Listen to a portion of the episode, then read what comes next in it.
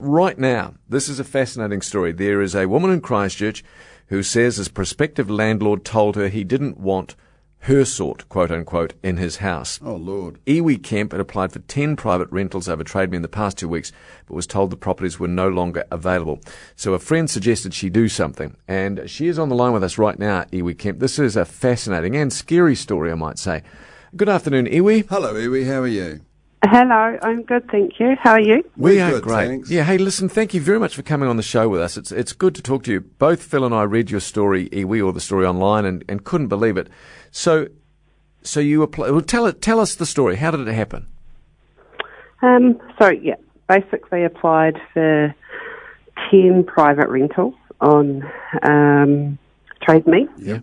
and I only went private because I've dealt with an agent before, and the fees were too high. So I thought I'd try private first and then go from there. Um, and that process has been going on for about two weeks. And out of the 10, I had three replies, and this is via text, um, that the properties were, were no longer available. These are from the landlords got back to you by text saying they weren't available any longer. Yeah, that they'd gone, or um, sorry, no longer available. Yeah. And I was talking to a friend. She was asking how I was going with rentals, and I said I haven't actually had a reply from any that you know I can look at even. Um, and she said, "Oh, just as a laughing comment, it's probably because of your name." I thought, "Yeah." Yeah. I said, "What's wrong with my name?" She said, "Well, it's a Maori name, you know. Yeah. People discriminate sometimes." Um, and she said, "What you should do is use another phone and text the same people with a, a non-Maori name or Pākehā name." Yeah. So we did that, and in like half an hour, got a few responses.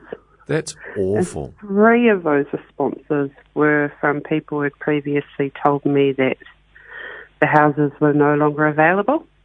Oh, God, I, I feel a little bit sick, Um, actually. I'm sorry. You know, but carry on, Iwi. I'm sorry. You go. That's disgraceful. Yeah. yeah. So that was a little bit um, Now, a shock. Iwi, with one of these landlords, so he didn't respond or said the house was gone initially, and then you put your, you know, a Pākehā name, Maria, and one of them texts back and, and he said, you can come look at the flat. And you said to him, well, you just replied to me before saying I couldn't. And then what did No. he say? He he actually called me. He said, "Can I call you to sort out viewing details?" And I said, "Yep, fine." Um, and when he called, the first thing they said was, "So it's definitely still available." He said, "Yeah, yeah, it's been empty for two months." I said, "Oh, great, because you just text." I said, "My name's not Maria, by the way. It's Iwi." And you texted me half an hour ago um, to say the property was actually gone. And he just cracked up laughing and said, "Oh, yeah, that's a good one. All right. Well, yeah, I don't want your type in my house." Oh my goodness, you must And have I said, sick. "What's what's my type?" Yeah. He said, "Well, you're a Maori, aren't you?" Um, I'm only asking this next question, Iwi. I'm only asking it because there'll be some portion of our listeners that say this can't have happened. So you're not embellishing this at all. He said to you, "You're Maori, aren't you? You wreck houses and have gangs and the drug life." yes. So he said, "You're Maori, aren't you?" And I said, well, "What's that got to do with anything?" He said, "Oh, you people don't know how to look after houses. You just wreck them. Then there's the gangs and all the drugs." And I said, "Well."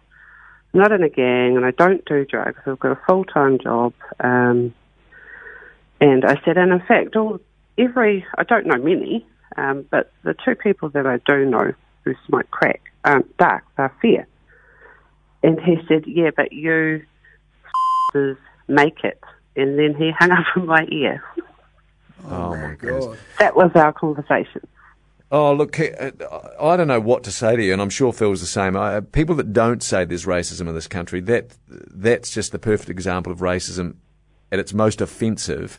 And I'm sorry that that happened to you. That is honestly so disgraceful. And texts are coming in now saying that they really admire you for speaking up and good on you. Because thankfully, the majority of people of this country don't think like that. Well, we'd hope they don't. Oh, that's Well, I almost don't. did that too. But a friend of mine um, has someone in MediaWorks, and they contacted me. So, and now I feel okay with doing it um, because you know it is a reality for a lot of people out there, Yeah. um, and it does need to be highlighted at some point that it's not non-existent. It's definitely it's definitely there. Well, again, we sincerely admire you for speaking up about it because this text here has come in, Iwi, and it says, I do this all the time. I have a Māori last name, and whenever I apply for a rental or a job, I always put my mother's last name. It happens, guys. Uh, you just learn to live with it, but you shouldn't have to learn with it uh, to No. live with that. That's awful. It's ghastly and it's Yeah. so, so wrong. So, And anyway, just just one last thing from me. Actually, have you been able to find a rental place, hopefully, that doesn't involve jerks that um, discriminate on, on the basis of race? Actually, this morning I um, received an email from a property manager for a property I applied for last night, um, asking if I wanted to go and view the property tomorrow, which is great. Oh, that's Um, lovely. to be fair, though, I used my work email, and when I submitted, when I sent the text, I said I work full time um, as an insurance broker, and the house. I just gave her a few details, so that worked, and I got a response. It was a good one. Good. Great. Well, I tell Um, you what, Iwi, i- i- down the track, if you have no luck, um, give us a call, and I mean this sincerely, Phil and I and Tyler and Andrew, give us a call, and we'll put the call out, and we'll speak on your behalf because that just that is wrong on every level. So we admire you, and the very best of luck. Please let us know how you get on. Awesome. Thanks, guys. Thanks so much, Iwi. Thanks for being brave enough to speak with us. Thank you. No worries. Thank you.